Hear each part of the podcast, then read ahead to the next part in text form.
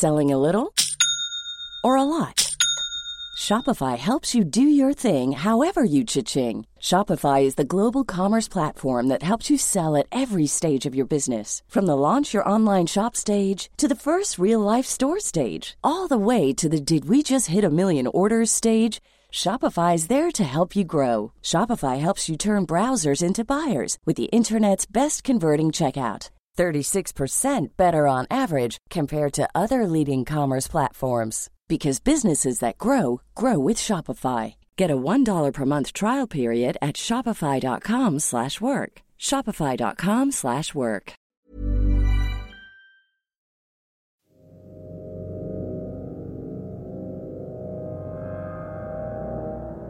Manikang nakasabit.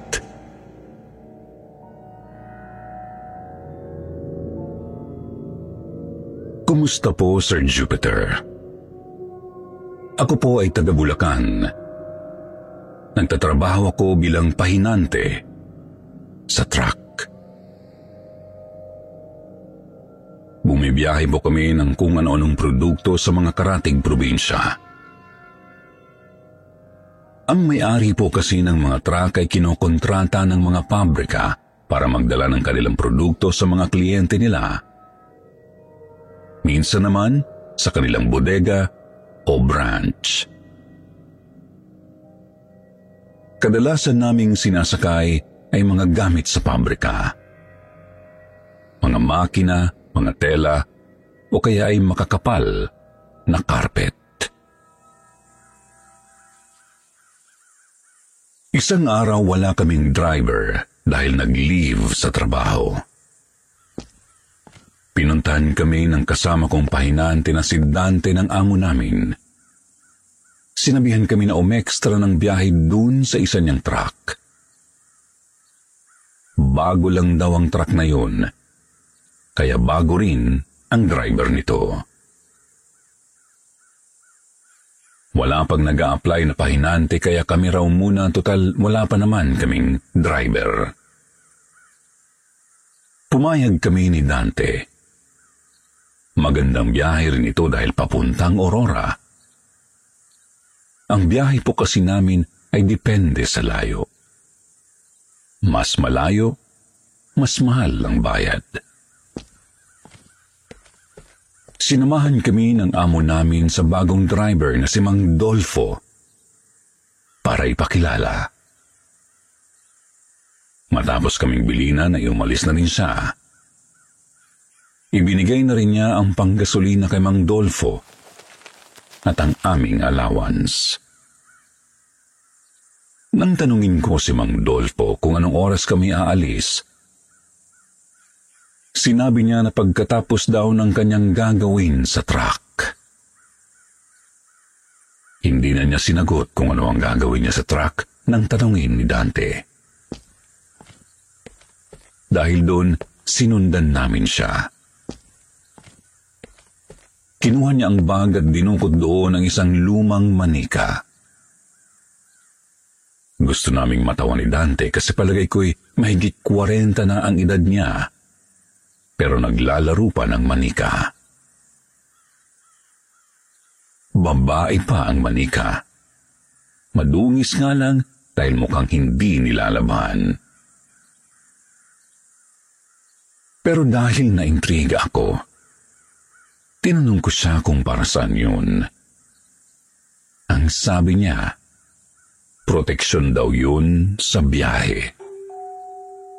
Paano ka kung magiging proteksyon kung wala namang malay ang manikang yun? Naisip ko na baka mangkukulam siya dahil nagdadala ng manika. Ang dami niyang alam pero dahil mas matanda siya, Hinayaan na lang namin ni Dante. Sa dami ng driver ng truck namin parang siya lang ang kakaiba. Tinanong siya ni Dante kung saan daw galing yung manika kasi parang antik na. Sabi niya bigay pa raw yun ng dati niyang amo. Isa pala siyang family driver dati. Dahil namatay na ang matandang amo niya, nag-resign na siya sa trabaho. Hindi na rin daw siya kailangan ng mga anak nito dahil marunong naman silang magsipag maneho. Sinundan namin siya habang papunta sa likuran ng truck. Nakita naming isinabit niya ang manika sa ilalim. Naalala ko na may nakikita nga akong ganoon sa ibang sasakyan kaya naintriga uli ako. Tinanong ko siya kung para saan nga ba yun? Sabi niya sa ibang bansa daw, kadalasan sa mga Southeast Asia, naglalagay talaga sila para maging ligtas daw ang biyahe. Hindi ko na inusisa pa. Hindi kasi ako mapamahiing tao. Ang sa akin, kapag oras mo na, oras mo na. Pero si Dante ay nagbiro pa, parang mas nakakatakot daw ang maglagay ng ganun. Tinawanan ko siya at sinabihan na naduduwag. Pinagsabihan na kami ni Mang Dolfo na aalis na kami bago pa kami magbardagulan ni Dante. Makalipas ang ilang sandali ay pumunta na kami sa pabrika at kinuha ang mga isasakay namin. Mga tela ang ikakarga namin na nakaplastik na malalaki. Isinakay namin ito hanggang sa matapos saka kami nagsimula ng bumiyahe papuntang Aurora. Aurora. Mahigit isang oras pa lang kami sa biyahe nang maramdaman naming parang bumigat yung likod ng truck. Sinabi ni Mang Dolfo na parang na-flat ang gulong. Inihinto niya sa gilid ang truck tapos pinatingnan niya kay Dante dahil siya ang nasa may pintuan, kaya siya na lang ang pinababa. Pagbalik niya, wala naman daw problema. Ayos naman daw ang mga gulong. Nagbiyahe uli kami. Dahil nakakainip, nakaidlip ako. At nagising ako dahil nakarinig ako na parabang may kinakalagkad yung truck namin. Nadidinig ko yung tunog ng parang sako at plastic na sobrang bigat at kinakalagkad. Dumilat ako at sinabihan ko si Mang Dolfo tungkol sa naririnig ko. Pero sabi niya baka raw nananaginip ako dahil wala naman daw silang naririnig. Inisip ko na baka nga tama sila, kaya hinayaan ko na lang. Binuksan ko na lang ang cellphone ko at saka tumambay sa YouTube. Maya-maya naririnig ko na naman ang tunog na yun. Kaya naisip ko na hindi na ito panaginip. Totoo talaga ang naririnig ko. Hindi ko muna sinabi dahil gusto kong makasiguro. Tiningnan ko ang side mirror Mula doon ay kitang-kita ko na may hinahatak na ang truck namin. Una kong naisip na baka may nalaglag na gamit o karga. Kahit imposible dahil nakalak ang pinto sa likod. Pero naaninagan ko kasi na malaking tela at mga plastik ang hinahatak ng truck. Agad kong sinabihan si Mang Dolfo na huminto saglit dahil nga may nakita ako. Kagad naman siyang sumunod. Iginilid niya ang truck at bumaba kaming tatlo para tingnan ang likod ng truck. Pero laking pagtataka ko nang wala naman kaming nakita. Inis na inis si Mang Dolfo sa akin. Inaabala ko raw ang pagmamaneho niya. Lalo raw kaming matatagalan na makabalik. Bumalik sila sa truck pero ako sinilip ko pa ang ilalim ng truck. Dahil hindi nga ako mapakali. Sa tagal ko ng pahinante, pitong taon na, ngayon lang ako nabalisa ng ganito. Ganito. Para talagang may kakaiba. Yung kaba ko, iba talaga. Hinagilap ko talaga ang problema hanggang sa nakita ko ang manikang nakasabit sa ilalim ng truck. Tiningnan ko ito ng mabuti. Nakita ko yung damit niya nasira na. Tapos nagasgas na rin ang binti niya. Yung manika po ay purong tela na parang bulak ang laman. Sa may binti ay nabutas na at lumalabas na yung bulak. Tatanggalin ko na sana ang manika pero nagbusina na si Mang Dolfo. Pinapaakyat na ako sa truck. Hinayaan ko na lang ang manika dahil baka magalit yung matanda. Naisip ko kasi na butas na naman yun. Panigurado mauubos ding malalaglag ang manikang yun habang nasa biyahe. Pagsampa ko sa truck ay umalis na uli kami. Kinansuan pa ako ni Mang Dolfo at sinabihang, Ano, may nakita ka? Tinanong pa niya ako kung gaano na raw ako katagal na pahinante.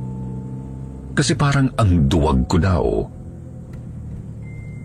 Nang sinabi ko na ngayon lang ako nagkakaganon, tinawanan niya ako.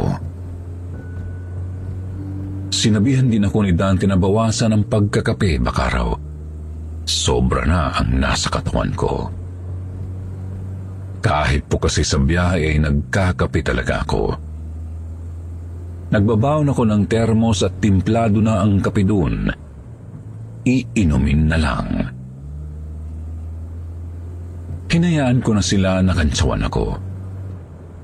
Pero hindi talaga mawala sa isip ko kung bakit ganon ang itsura ng manika ni Mang Dolfo. Nakapagtataka talaga. Parang kinaladkad sa simento pero hindi naman yun sasayad sa kalsada dahil ang taas naman ng pagkakasabit. Malayo pa ang biyahe namin na tayo ko rin takutin ang sarili ko. Nagpaantok na lang ako habang nanonood sa YouTube. Ilang oras uli ang lumipas ng si Dante naman ang nakapansin. Bakit daw may gumuhit na likido sa kalsada? Sa nilagpasan namin. Nagtanong pa siya na baka raw tumatagas ang gasolina. Agad kaming napatingin ni Mang Dolfo sa side mirror. Nakita nga namin na basa ang kalsada na parang ginuhitan.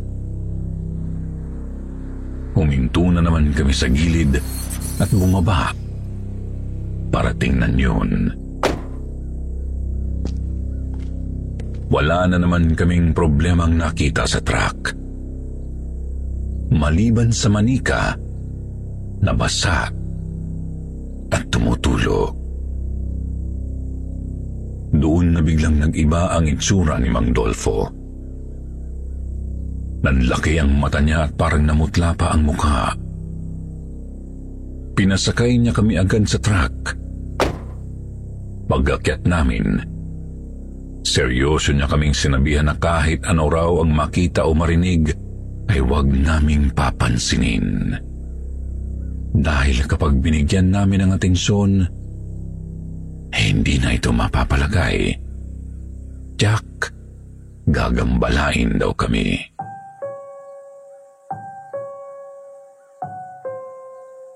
Hindi ko alam kung matatakot ako o kikilabutan sa sinabi niya. Nasa isip ko lang noon ay alisin na ang manika.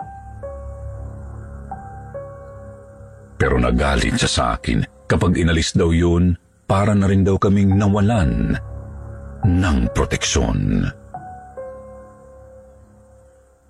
Tinanong ko siya kung ano ba talaga ang nangyayari. Bakit ang dami niyang alam? Pero tiningnan lang niya ang suot na relo at tumahimik. Saka kami sinabihan na tumahimik lang. Mula ng oras na yon, nagseryoso na siya sa biyahe. Hindi na kami gaanong kinakausap. Nakatuon lang ang tingin sa kalsada pero alam kong nababalisa siya dahil sa mga kilos niyang kakaiba.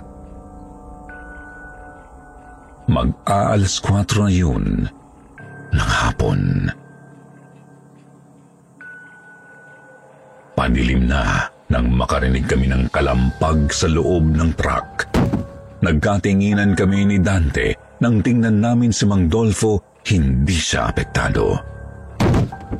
Parang wala siyang naririnig. Habang tumatagal ang panakanakang kalampag ay dumadalas na, lumalakas na rin ito na parang may dalawang taong nagbubugbugan sa loob.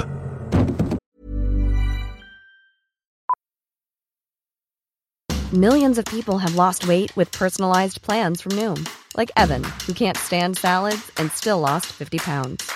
Salads generally for most people are the easy button, right? For me, that wasn't an option.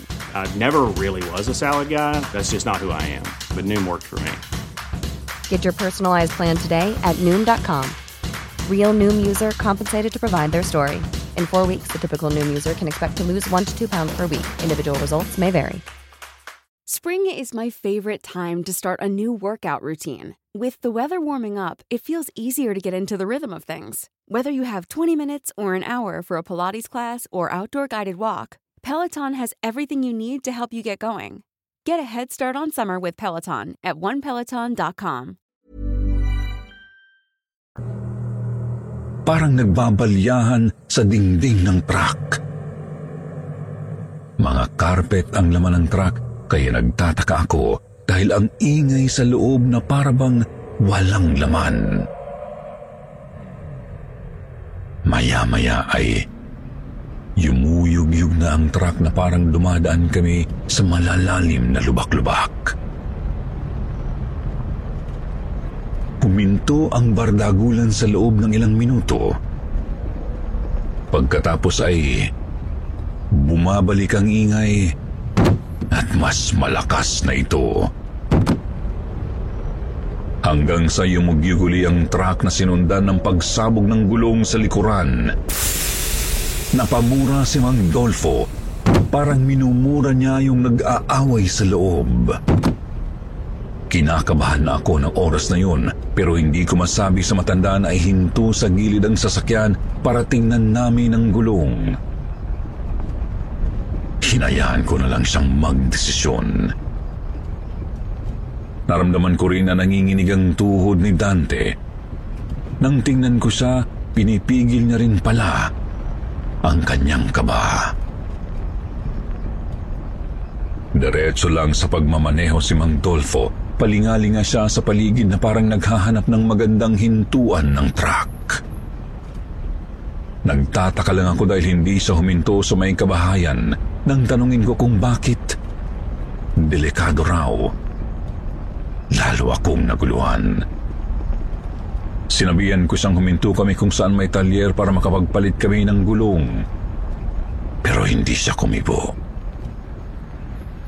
Inihinto niya ang truck sa lugar na walang bahay at walang tao. Tinanong namin sa ni Dante kung bakit doon ang layo ng sagot niya sa tanong namin.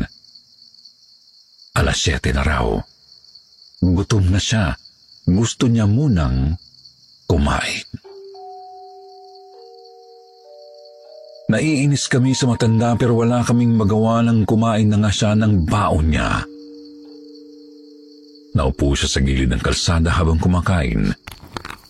Pero patingin-tingin siya sa loob ng truck na kalmado ng oras na yon. Binalingan niya kami ng tingin at tinanong kung hindi raw ba kami nagugutom. Bakit daw hindi kami kumakain? Malayo pa raw ang biyahe namin. Inis na inis ako. Hindi ako sumagot. Sa halip pumunta ako sa likod ng truck. Sumunod naman sa akin si Dante at tinanong ako kung ano raw ang balak ko. Pinuntahan ko ang manika. Gusto ko itong tanggalin. Pakiramdam ko ay malas yun. Pero laking gulat ko nang wala na yun doon sa pinagsasabitan.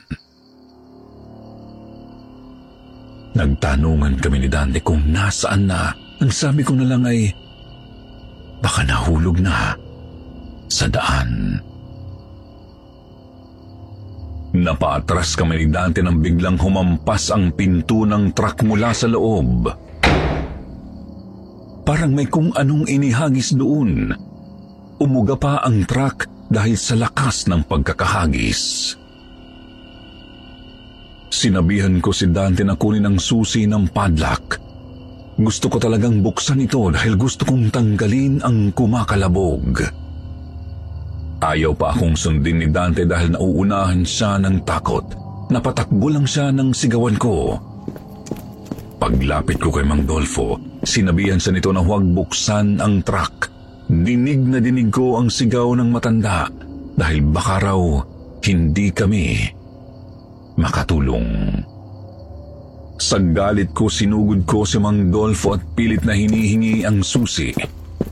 Seryoso niya akong sinagot kung kaya ko raw bang makita ang nasa loob. Natigilan ako sa sinabi niya. Pero nanaig pa rin sa akin ang kagustuhan na buksan ang truck. Matalim ang tingin niya sa akin nang iabot ang susi. Pinigilan pa ako ni Dante pero sabi ko kapag nasira ang truck, ano ang idadahilan namin sa palamura naming amo? Bago lang si Mang Dolfo sa amin kaya sa malamang kami ang malalagot. Matapang kong sinusian ang padlock. Dahan-dahan kong binuksan ang pinto ng truck. Nang makita ko na ang loob, Nakampante ako dahil wala namang nabago. Kung paano naming isinalansan ang mga carpet ay ganoon pa rin ito. Hindi nagalaw kahit na may nagbubungbugan sa loob. Pababa na ako ng truck nang biglang sumigaw si Dante. Sabi niya may nakahawak daw sa paa niya. Nanginginig na siya at namumutla. Ayaw niyang tingnan kung ano o sino ang nakahawak. Nagmamadali akong bumaba ng truck para akong tumingin pero bago pa lumapat ang pa ako sa semento ng kalsada ay hinatak na si Dante paloob sa ilalim ng truck. Pagkalabas ko naman ay biglang sumara ang pinto ng truck. Mabilis kong sinilip si Dante sa ilalim Nanlaki ang mata ko nang makita ko siyang pilit na ipinapasok sa loob ng truck. Kalahati ng katawan ni Dante ay nakapasok na sa loob. Kumakawag na paa na lang ang nakita ko sa ilalim ng truck. Maya-maya ay nakita kong may kamay na lumabas at pilit nitong hinahatak ang paa ni Dante. Nang may pasok na ang buong katawan ni Dante, lumawit ang ulo ng nilalang sa ilalim ng truck. Naglilisik ang mata nitong nakatingin sa akin habang ang bibig ay malapad ang ngiti. Nag-isip ako kung paano silang nakalusot sa sahig ng truck. Naalala ko na mayroon nga itong maliit na butas pero kamay lang ang kasya at hindi ang buong katawan ng tao. Second hand kasing nabili ang truck at yun lang naman daw ang sira na kailangang ayusin.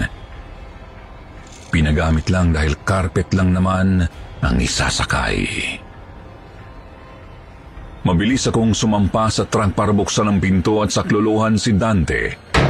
Pero hindi ko mabuksan na parang sa loob na nakalak. Pero wala naman doon sa raduhan.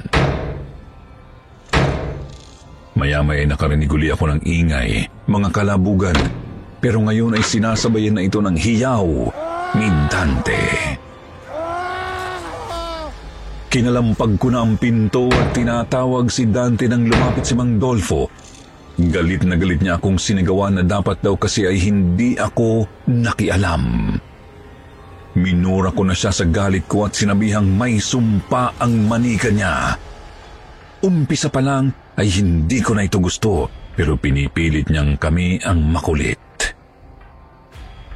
Pinatabi niya ako at nang bumaba siya ay siya naman ang umakyat. Narinig kong nag-usal siya ng dasal pagkatapos ay binuksan ang pinto na para bang normal. Walang kahirap-hirap niya itong binuksan. Pumasok siya sa loob at sinundan ko.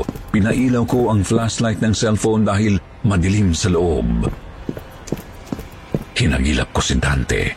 Habang si Mang Dolfo naman ay may tinatawag.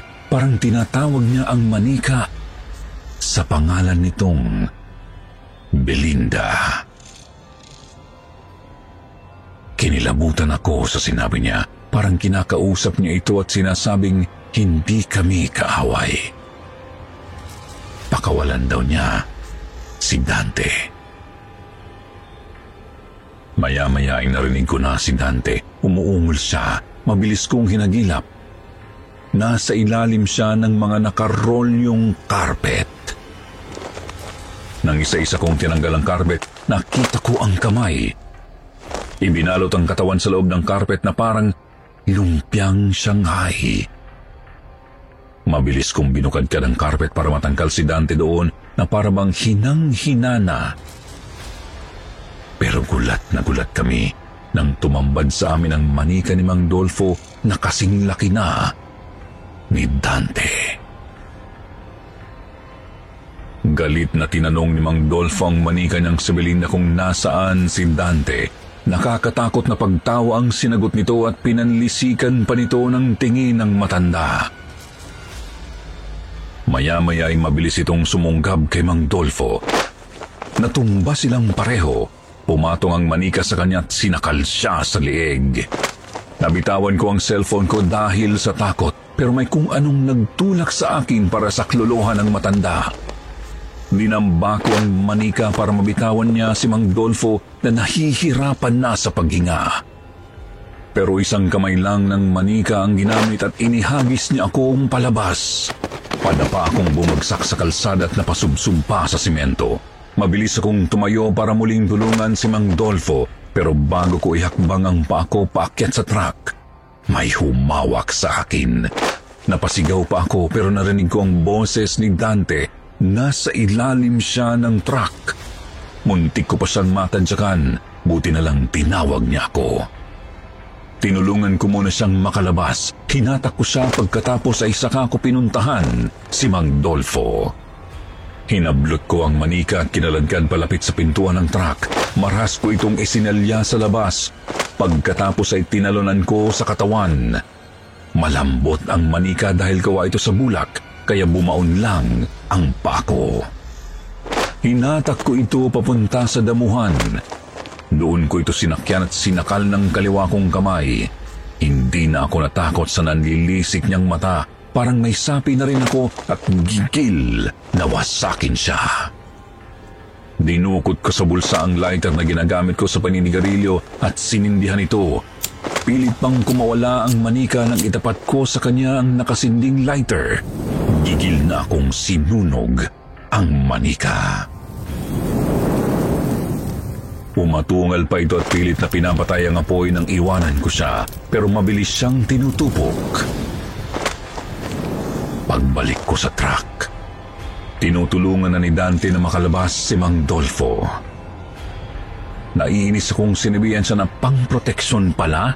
Yun pala ang papatay sa atin. Anong klaseng proteksyon yun? Hindi siya kumibo. Nagpahinga muna kami saglit sa gilid ng daan. Binubusinahan pa kami ng mga nagdadaan na sasakyan hanggang sa may huminto. Tinanong kami kung kailangan namin ng tulong dahil flat nga ang gulong namin. Pero sabi ko, hindi na. Kaya na kasi naming palitan yun ni Dante. Sanay na kami sa ganun. Kaya iniwan na rin kami. Pagkaalis ng nagtanong sa amin ay saka nagsalita si Mang Dolfo. May sumpa nga raw ang manikang yun, pero hindi niya alam. Nalaman niya lang dahil sa unang biyahe niya, nakasama ito. Inilalagay niya ito sa harapan kapag bumabiyahe, pero kakaibang araw. Naaksidente pa siya ng minsan itong nagparamdam sa kanya. Ilang ulit niya na itong itinapon, pero nagugulat siya dahil nasa bag niya uli kinabukasan. Ayaw siyang iwan. Kaya ang ginagawa niya ay sinasabit na lang niya ito sa likod. At kapag hindi niya pinapansin, wala namang nangyayaring masama. Ang manika rin daw ang dahilan kung bakit na aksidente ang amo niya. Bago daw ito malagutan ng hininga ay iniaabot ito sa kanya. May sinasabi raw ang amo niya tungkol sa manika na hindi niya maintindihan bago ito mamatay.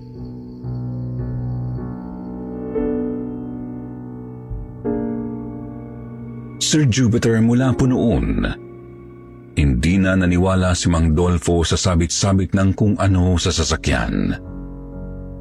Sa katunayan po, takot na siya sa mga manika o kahit stuffed toys. Alam kong may ilan sa ating mga motorista ang may ganito sa sasakyan nila. Meron din kaya silang karanasan sa mga ito. Naniniwala ba silang proteksyon ito mula sa mga nilalang daw na gustong gambalain ang biyahe nyo? Ako kasi, hindi talaga naniniwala. Safe lang ang biyahe kapag si Lord ang kasama mo. Ako po pala si Ronel. Single pa po pala ako. Sa mga single po dyan, comment lang. Marami pong salamat sa pagtanggap ng aking kwento. Salamat din po sa lahat ng nakinig.